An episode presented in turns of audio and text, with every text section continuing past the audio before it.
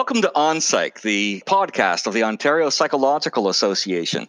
I'm your host, Doctor Jonathan Douglas. I'm a psychologist in Barrie, Ontario at Central Ontario Psychology. I'm also a past president of uh, the Ontario Psychological Association. And I'm here today with Doctor Lori Triano-Antidormi, who is a registered uh, clinical and rehabilitation psychologist here in Ontario, working at uh, Hamilton, Ontario. Welcome, Lori. Thank you so much for being here. Thank you, Jonathan, for having me. My pleasure. It's it's a very, very great pleasure to have you here. Now, the reason I've I've invited Lori, um, well, there's a number of reasons. I mean, number one, from afar, I, I, I see, do not recall if you and I have ever spoken, but I know, I know you, and I know you know so much about you. You know, I think I've seen you speak, you know, at, at O P A events at the very least, right? Yeah, I think we spoke a little briefly at the last one. We must have done. Yes, yes. With my memory, of course, it's not unusual that I would totally forget something important like that. But you are actually someone who has always stood out in my mind um, as someone I, I'm. I mean, your story blows me away. Who you are blows me away, and I'm. I think. You know, we'll we'll soon be getting into that. But the reason why I so much wanted to have you on in this very bizarre holiday season, and of course, you know, no one will be listening to this during the holiday season, but of course, you and I are meeting on December twenty-first. As of today, you know, fourteen thousand families in uh, in Canada are are going to be grieving uh, a loss uh, associated with COVID uh, this year. And of course, by the time people hear that, that number is going to be substantially higher. And it's such a um, an unusual season for us. It's been an unusual year for us. And, you know, it, it, it puts me in mind of, you know, the kinds of things that you've had to deal with um, in your personal life and what you've learned to deal with professionally in terms of dealing with trauma and grief. And, you know, these are things I've been thinking about a, a, a very great deal. Um, I've always been fascinated by the link between trauma and grief, and we can get uh, into that um, a little bit further. But, I mean, you are someone who really embodies that both uh, personally and professionally, right?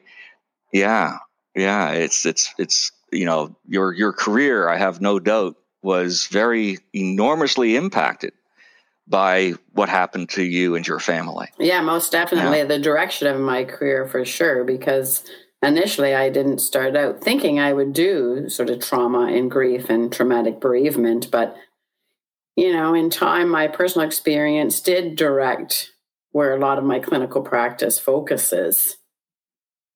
Yes, yeah, yeah. And, and it, it's such an inspiring story as well, because, you know, what you have done Uh, you know, is is not only help the bereaved, but you've also helped the mentally ill, mm-hmm. and you know, helped helped to you know support those whose illness drives them into behavior which does not represent who they truly are. And I think that is something which you know so many people are are. you know, have a hard time wrapping their head around, mm-hmm. right? So maybe it would make a lot more sense if I let you tell your story. Right? Okay. Well, like we said, Jonathan, I mean, I was actually um, on the temporary registrar, and my two and a half year old son, Zachary, was killed. He was stabbed by my neighbor who suffered a serious and enduring mental illness, and who was found not criminally responsible by reason of a mental disorder for Zachary's murder. At the time, right. as I said, I wasn't practicing trauma and bereavement. That didn't come until I did my own trauma and grief work, probably, Jonathan, some eight to ten years later. I see. Yeah. Yeah. In that process, I mean, what, through treatment, what did you learn about how to manage this this this enormous loss? Through my own personal treatment, um, I learned that it is a sort of one step at a time process, that it's very unpredictable. Probably one of the most important mm-hmm. things in the early stages was self-care, and also learning about mm-hmm. trauma reactions and learning about grief reactions, so that I understood what was going on and didn't think that I was going crazy. I think psychoeducation is significant in, in traumatic bereavement, when we often feel we are losing our own minds. Absolutely. Absolutely. And that's that's something I think so many of our clients respond to, right? You know, when they, they first come in to see us, you know, that understanding that they're not alone, that their actions or reactions rather are are understandable and comprehensible. And yet it's something that I, at the same time, something that I, I often observe is that there are no two people who are alike. Right. You know, that every single person I see in my office is so unique in so many ways. They can be so unique in their own response to things.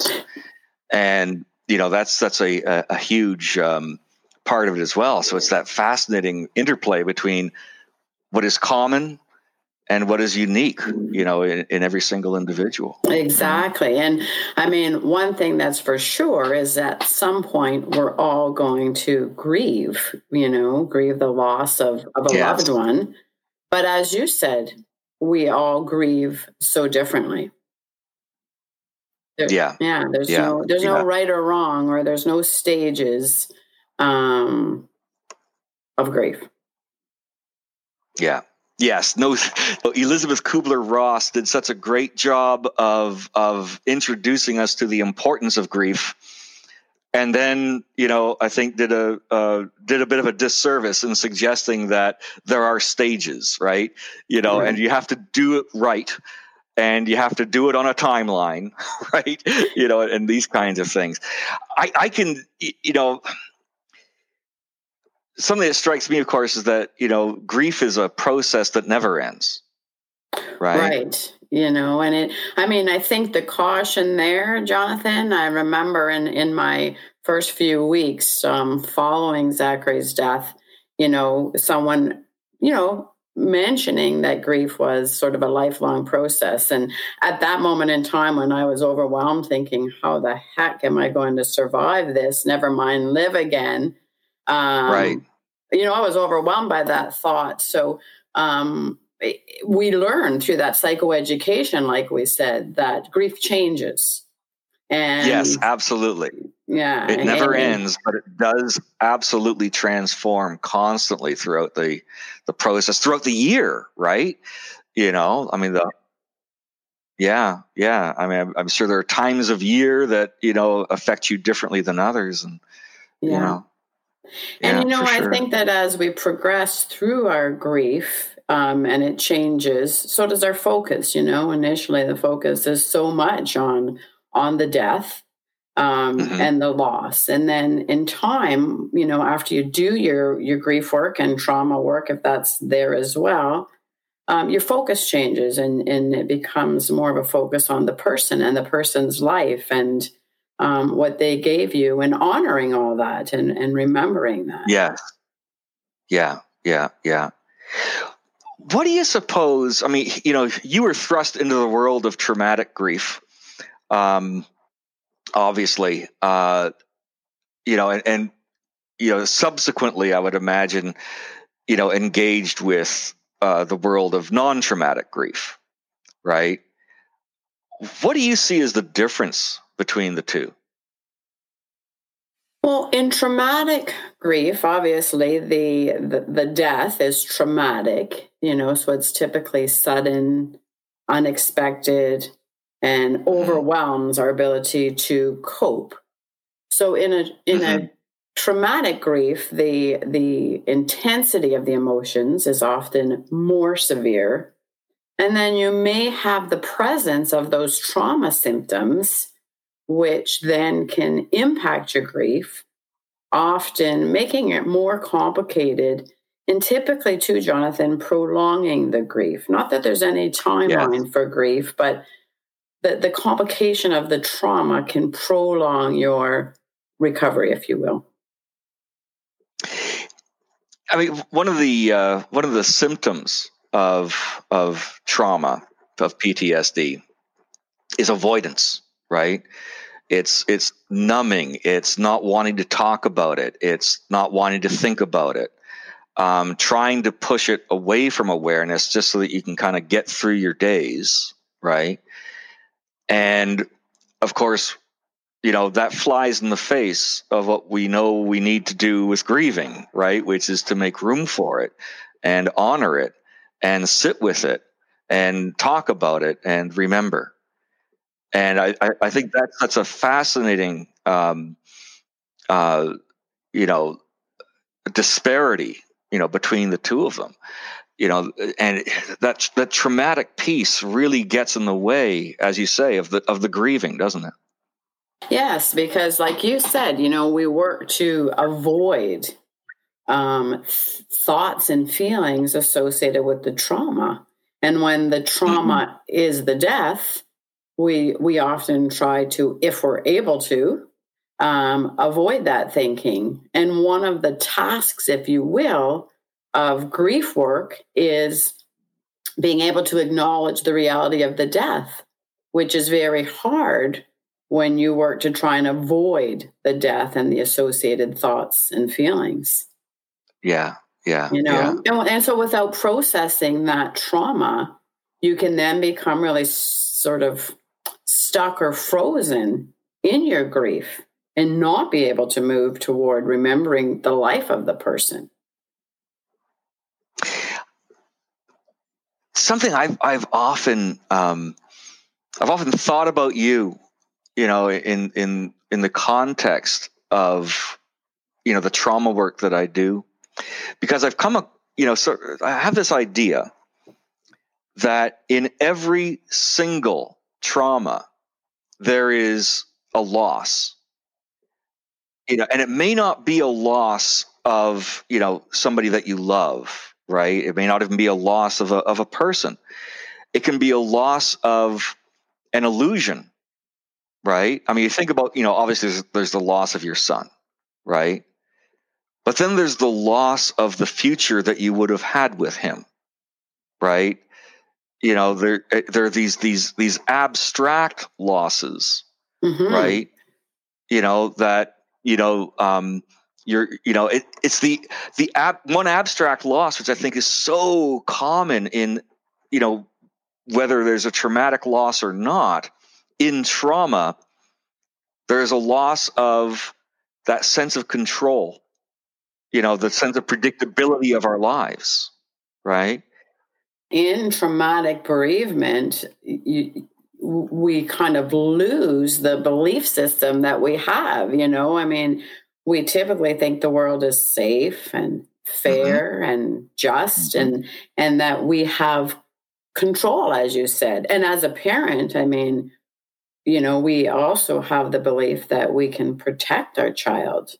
So yes. you get that loss of Um, or change in, in your belief system that's, as you described, is common to a trauma response or reaction. Absolutely. Absolutely. And that's where I, I, I see this overlap so, so clearly. You know, the, the emotion, I, I'm, you know, we don't tend to associate, you know, like a motor vehicle accident or, or, you know, something that happens on the job with a first responder. We won't necessarily associate that with the emotions that we tend to assume are associated with grief, right? You know, that, that enormous sense of loss, right? But there is this transformation in your sense of the world, of your sense of your place in the world, right? And that is such that is something to be grieved, I think, in, in virtually every single trauma. Yeah, I mean, the loss, you know, when you talk about first responders, of that sense of safety and sense of control and, and trust. I mean, you know, yes. there's often, right, a loss of trust in not only other people, but in yourself. And that, I think, goes with both first responders and traumatic bereavement, right? Yes. Yeah. Yeah. Yeah. Absolutely. You touched on something too, which I, I, I think about so much that, that I, I think you used the word bitterness, right? Mm-hmm. You know, the, the, the bitterness that can go with, you know, uh, that loss. Can you, can you expand on that a little bit more for me?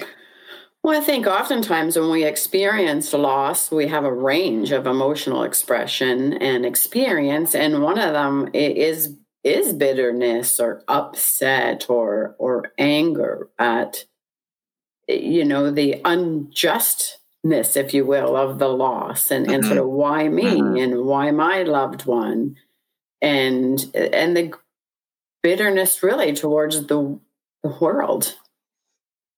Yes. Yeah. Yeah. Yeah. I mean, you know, in, in my work, um, I, I suspect it's a concept you see often as well, is that, that concept of the, the perceived injustice, right? Mm-hmm. Which I think one day I'll do a whole podcast on it, on its own.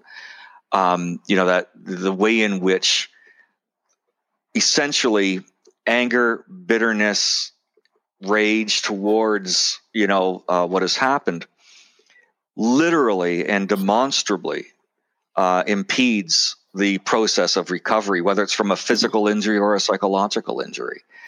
And, you know, that, which is, I think it's so amazing in your case, because you are really the paragon of moving beyond that. Can you, can you say a bit more about that? Yeah, it's interesting, you know, when I wasn't as angry as I think many people might have expected I might be, um, yeah. given really the failure of the of the criminal justice system to assist, you know, not only us but our neighbor. Um, yeah. But in my yeah in my work, and um, people have experienced traumatic loss or or any type of loss, that anger can really distract one, I think sometimes, Jonathan, from the true meaning of the loss, right? I think under mm-hmm. that anger, there's the disappointment, the sadness, the fear, and also what those losses mean to you. And the anger sort of can yeah. fuel our energy and, and help us cope. But it's, you know, I often say to people when we talk about anger that it's really one letter away from danger, and it can be quite dangerous if we don't process it. You know, it's a natural yeah. reaction to loss, but it, it does have the potential to be very destructive to not only ourselves in our grief work, but also to those around us. Yeah, yeah, yeah, absolutely. You did something I think which is, is truly remarkable, which is you actually became an advocate, uh, mm. you know, for the mentally ill, right? Here you suffered so horrifically, you know, um, through, you know, some people would say, you know, the hands of someone who's mentally ill. Um, I've actually used your story. I've, I've shared your story, you know, in some cases with my clients when, you know, they, they, they'd come up with, you know, uh, the rage, you know, towards, you know, someone who was, you know, um, not necessarily in their right mind when they committed a crime. And how they, you know, the the way that they interpret the uh, the justice system's response to that as somebody getting away with something, right? And that's not how you've approached this, is it? No, and I think, Jonathan, that, you know, part of my um, internships did involve working with people with serious mental illness. And, and I think that really yeah. did help me understand that they can act out of an ill mind rather than an ill intent.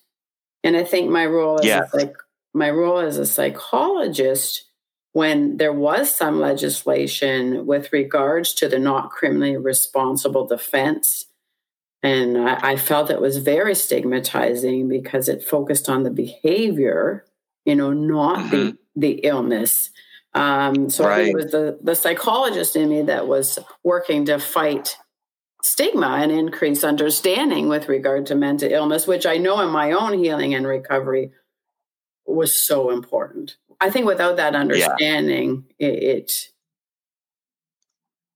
my sort of progress in traumatic bereavement um, may have been different, because serious mental illness can be very difficult to understand unless you see it firsthand.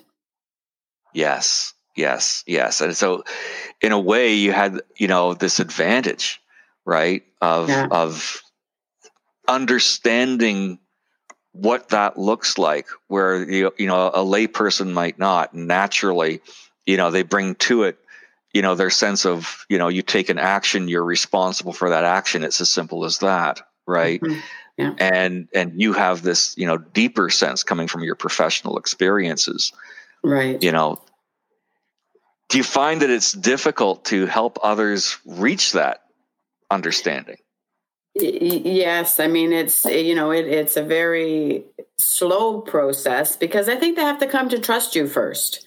Um, so mm-hmm. that they do sort of have trust and belief in, in what you're saying. And it's a sort of a tricky guidance, if you will, to get them to begin to think about what's gone on. And oftentimes yeah. I will try and focus people really away from, in the case of homicide, away from the act and, and the person who, you know, committed the offense, more to focus on them and their healing and the person who died, mm-hmm. you know, mm-hmm. so it's not to sort of fuel that um, anger and rage, but it does take some fancy footwork, if you will, right? To... you know, this is, this is, you know, something I, I, I really struggle with, right? You know, that, you know, I understand, you know, the role that, you know, anger has in, in prolonging these things. I understand why people would feel anger and, and, and embittered. Um, but, you know, it frequently feels like, you know, raising the possibility of forgiveness is something that you do for yourself is so profoundly invalidating, right? And so it's it's it's a difficult thing to approach, you know, I think with a lot of people, because, you know, it they literally feel like to forgive is to let somebody off the hook, right? Right. Yeah, and it's interesting about the, you know, you use the word sort of um, invalidating, and, and I think mm-hmm. that in in working with people with especially traumatic bereavement, you do want their experience to feel validated. And I guess that's some of the fancy yes. footwork. And people who know of my personal experience, I mean, sort of gives me a little bit of credibility in that regard. Yes. Um, right? Yes. Um, yes. I, yeah. Yeah. That's, that's, that's an amazing uh, process, right? You know, where you've really been able to take this horrific event and, you know, use it personally and professionally, right? And uh, it, it's it's got to be such a um, an amazing boon in your work, right? To be able to connect with people in their pain and the, on that level. And, and I think, like you said, that then can be be sort of uh, more almost sort of inherent sort of validation, but. You know, the one qu- mm-hmm. word that you you said that uh, made me reflect too is the one of forgiveness. And, you know, Jonathan, mm-hmm. a lot of people had asked me about forgiveness. And I have to be honest that in my healing, forgiveness was not something I ever thought of. Um, hmm. and, and a lot of clients will say to me in terms of their own personal experience, you know, well, how do I forgive this person? Um, so, right. I mean, uh, for me, it was more on one of understanding the person and the behavior rather yeah. than I didn't, I didn't even feel I needed forgiveness, but so many people do. So it's really exploring what forgiveness means, like you said, to that individual. Mm-hmm. Yes. Yeah, absolutely. And something I've been thinking a lot about, you know, lately is, you know, because it's such a, um, polarizing word, right? Yeah.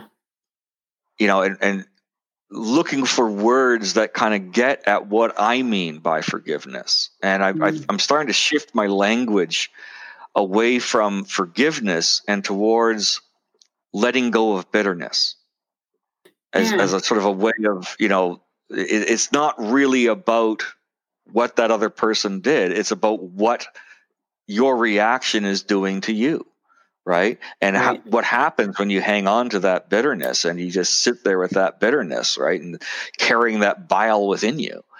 You know, it, you know, it was, was it uh, Mark Twain who said, you know, anger is a an acid that, you know, destroys the vessel in which it's carried. For sure. You know, it, yeah, yeah, absolutely.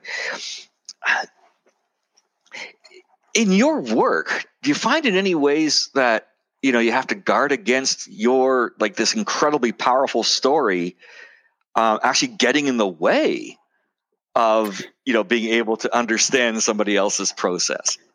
Well, I'm very sort of aware. I mean, that's probably why it took some eight to ten years before I did this work, you know, is right to yeah. make sure that I did my own trauma work and, and my own grief work and was able yes. to sort of, you know, not let my biases come into the work and to be guided by the person.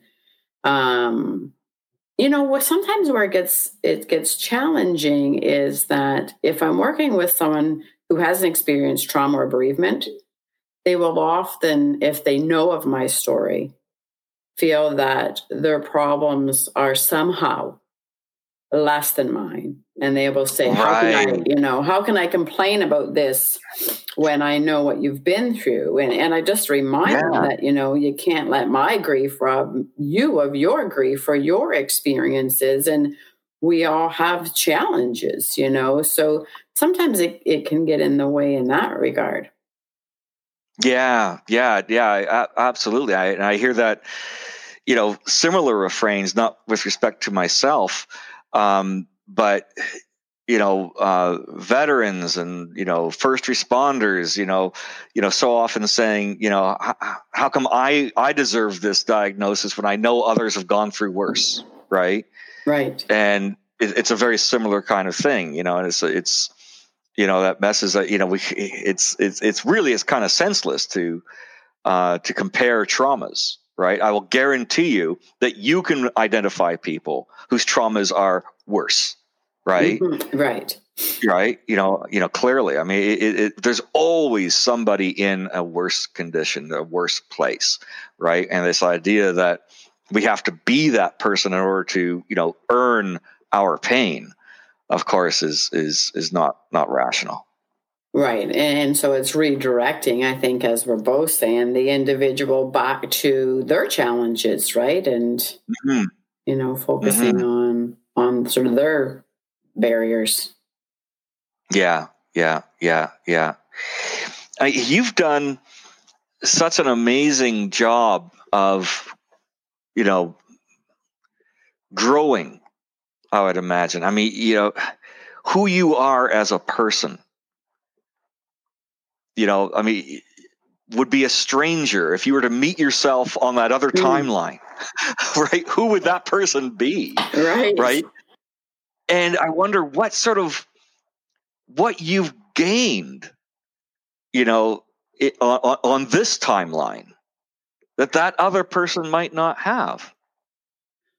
Yeah, that's a, an interesting way to, to look at it. You know, I always say that every experience impacts us, and some mm-hmm. more profoundly, of course, and more deeply than others. Um, and so when I think of, you know, when you talk about sort of growth as we progress through our grief, as we were talking earlier, it changes. And initially we need that energy we have to process the trauma and process the grief so that we can then shift the focus of our energy into living again and, and sort of making meaning and, and growing from our, our trauma. And so I think I've learned, oh, probably one thing I learned was self-care. Um, oh, yes. Yes, that was probably my first lesson. Um, and you know, living each day fully. I mean, we taught Zachary to live each day fully, and um, thankfully we did, because his life was cut very short. Um, and yeah. so because of that, I, you know, I think I've tried to live each day fully in the present. Um, I've seen the impact that compassion and kindness can have, not only on the people who receive it, but even how it on the helper, you know? Um, so I've probably grown in terms of my interactions with others, and also my own self-care, which is a daily task still, I think, for all of us. That you you really touched on one of my favorite themes, you know, that that idea of compassion, right? You know, in, in work with first responders, you know, I mean, the the the that U-shaped relationship between compassion and trauma, right? Where if, you know, if you've got too much, you know, it's seen as a vulnerability, you're you're going to burn out, right? You have to somehow shut that down, right? But on the other end, I truly believe that mindful compassion, like choosing to act with compassion and observing yourself being compassionate and, you know, being aware of how your compassion is helping a situation and helping yourself in that situation, right?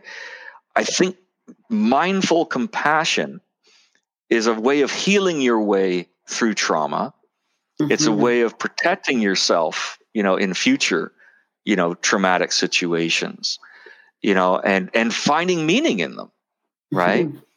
And, and I, I, that's such a, a, a fascinating concept to me, you know, the way that compassion has this role in overcoming trauma. Mm-hmm.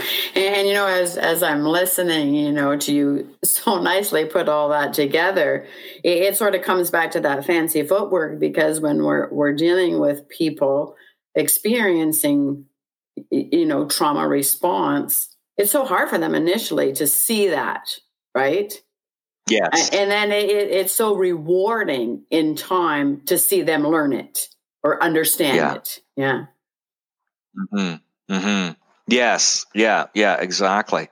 Exactly. You know, it, and it's, you know, that process of helping them transform their relationship to what that trauma was, right? And it'll never be gone. It'll never be eliminated. It's never going to, we're never going to turn you into someone to whom this thing didn't happen. You're never going to be the person you were before, right? But we can change your relationship with that event, right? And change its trajectory of, of how it's going to end up, you know, having an impact on you in the future. And I think that as you, you know, when you talk about the relationship to that event, I mean, it becomes so important in terms of, of traumatic bereavement, because you want to maintain a relationship with the person, a healthy relationship with the person who died, you know, through connection mm-hmm. of memory or lessons learned, or, you know, because it's one of continued connection, right? Mm-hmm. Um, mm-hmm. Yeah. Just made me reflect yeah. on, on that. Yeah. Yeah. Yeah. Absolutely. Absolutely. Yeah. Because, I mean, you, you know, yours is a great example. I think, you know, you, you would never want to push it away and forget it. Mm-hmm. Right. You know, and, and that, and maybe that's one of the, you know, the differences between traumatic grief, where you have that personal connection, you know, to that, to that event. And, you know, that person who's, you know, sort of this suddenly thrust into, you know, uh, that trauma without being personally connected to the others involved, um, is that, you know, you do want to maintain that connection. Although, I, to be honest, I've actually seen that. I've seen, um, I've seen a uh, wonderful man I know who, uh, who, literally takes this this stranger, you know, that he had to deal with, you know, as a firefighter, and built an ongoing relationship with the intrusive memory. It's the most wonder no no input from me whatsoever. Wow. He just started, you know, sort of saying to this intrusive image, "Oh, hey, how you doing? Right? Good to see you again." Right? And even like, "Oh, you must really like me, because you sure do hang around a lot." Right. Right? Yeah. And, and, you know, and it was, it was, it really began to transform, right? Building this relationship, you know, with that, with that individual. I can, I've seen that go in the opposite direction too, where it was, you know, not such a positive thing, you know, in terms of the assumptions and whatever about, you know, that imagery. And but I think- it, it, it Oh, I was just going to say, you know, I think when you talk about sort of pushing away, especially in traumatic bereavement, in time, we, we get to a place, I think, where we can leave the death story, if you will, behind us. And then that yes. allows us to focus on, on the life story, right? So when yes. you do your trauma work, um, it makes room for life memories. And I think as we progress in our grief, that's obviously what we want, you know? And people yeah. will say, yeah. like, I, I can only think of, you know, my mother or my son or my daughter's death. Like, I can't even remember their life, you know, which just highlights the need mm-hmm. to do some trauma work on the death to make way for those yeah. life memories, right? Yeah, yeah, yeah, yeah. We're dealing right now, of course, with, you know, the world that, you know, brings up, you know, Stalin's words, right? You know, that a single death is a tragedy and a million deaths are a statistic. Mm. And, you know, I'm, I'm thinking about, you know, those families that are, are impacted right now, mm. uh, actually in, in two directions, right? They're the families who are experiencing death and loss this year that are not COVID related, and thinking about how they may feel sort of, you know, what about me? I had this loss, you know, yeah. it was just a car accident or whatever, right? But I mean, it was still a loss, mm-hmm. right? And everyone's talking about this other thing over here, right? right? You know, we're looking at, you know, the the opioid crisis, right? Mm-hmm. And, you know, the, the the huge toll that that, you know, crisis is taking, that some people argue is quite comparable, if perhaps even worse than, you know, the COVID crisis. And, you know, yeah, the way in which, you know, these these enormous losses can start to feel invalidated as well. And, you know, you know in my work um, over the past six to eight months, as we've been sort of gripped by this pandemic, I mean, uh, as you know, I work with a lot of people who have experienced a significant loss, and and all the things, Jonathan, that we may do to help us in our our grief, such as the support mm-hmm. of others, or going for, you know, out for dinner with a friend, or going to the gym to burn off some of that emotional energy, you know, have really been yeah. taken from us. Um, yes. So it yeah. does really and, impact their bereavement and their grief, and that they're so isolated at a time when they need support. Mm-hmm. And, and the role of ritual, right? You know, of like our, our, our schema of how we process a loss, right? You know, which we could, you know, we can question and look at that, you know, and, you know, you know, I remember an old, you know, comedy album about, you know, going to a, going to a funeral and everyone's standing there and saying, oh, doesn't he look like himself? You know, and you know, all this kind of the, you know, the, the, you know, the, that weird way we have of, of processing, you know, death in the West by pretending it's just falling asleep, you know, and this kind of a thing. But, you know, nonetheless, you know, bizarre or not, I mean, every ritual is on its surface bizarre and, and meaningless. I mean, you know, what's this thing of putting up a tree in your living room? I mean, what, what's, what exact, how does that, so, so Christ was related to the tree. How? Don't don't go there. Don't go there. Right. So, you know, every ritual is bizarre. Every ritual is is without inherent meaning. Mm-hmm. But ritual also brings meaning. It ties us together. It brings us community, and it's all been so disrupted, mm-hmm. right? And then the impact, the pain that that is is is is producing, right? And how do you, you know, work through a loss when we've ripped away these these rituals? Right. And I mean, you know, coming together at a, at a visitation or a funeral, you know, is such an important ritual, because it, it's, it's where you often turn your grief or the internal experience into mourning, where you share your emotions and you share your memories. Um, and mm-hmm. now people are having to do that on their own. Mm-hmm. Mm-hmm. Yeah. Yeah. Yeah. Yeah. And, you know, I think we're we're really up against the limits of of Zoom. I mean, I you know, I don't know about you. I've kind of gotten used to, you know, the uh, you know, the video thing when it's one-on-one, right? You know, I can you know, I can talk to you and feel like, oh, it's all, almost the same as being in the room together, right? But, you know, let there be a group it's a whole different thing. You know, it's a very bizarre experience, you know, to try to, you know, uh, have that group thing going on, you know, where every time someone opens their mouth, it's like, ah, eh, eh, you know, trying to jump into a conversation. And it's just, it gets very unnatural very quickly, you know, and it, yeah, we're really having to find different ways, I think, of, of connecting, you know, and, and yet it's so important to be able to do that. Right. Yeah. Especially at a time of loss. Yeah. Yeah. Yeah. Yeah. Do you have, you know, at this point, you've done so much work with grief personally and professionally. Do you have, you know, sort of a, um, a, a in a sense, a, a guidebook to grieving, right? That, that, you know, you'd be able to sort of summarize and, you know, provide as a, as advice, I guess, to, to those who are, are dealing with those losses today? Yeah, I think, well, I think like we said earlier, it's important to remember that there are no stages, right? Because mm-hmm. that misconception leads many people to believe they're grieving wrong.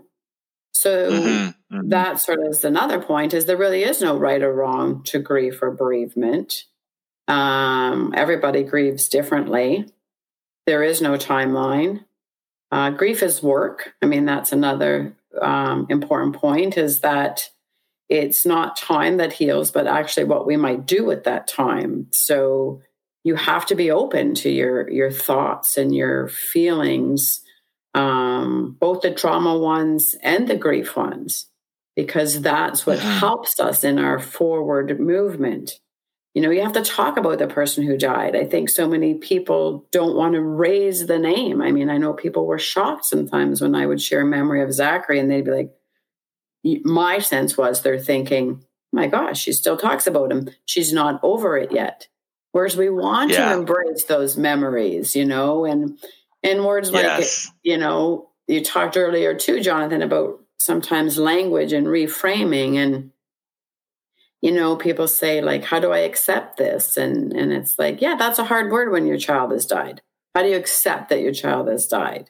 But maybe that's not yeah. the word to use, right? Somehow you have to reconcile with that reality and integrate that experience into yourself.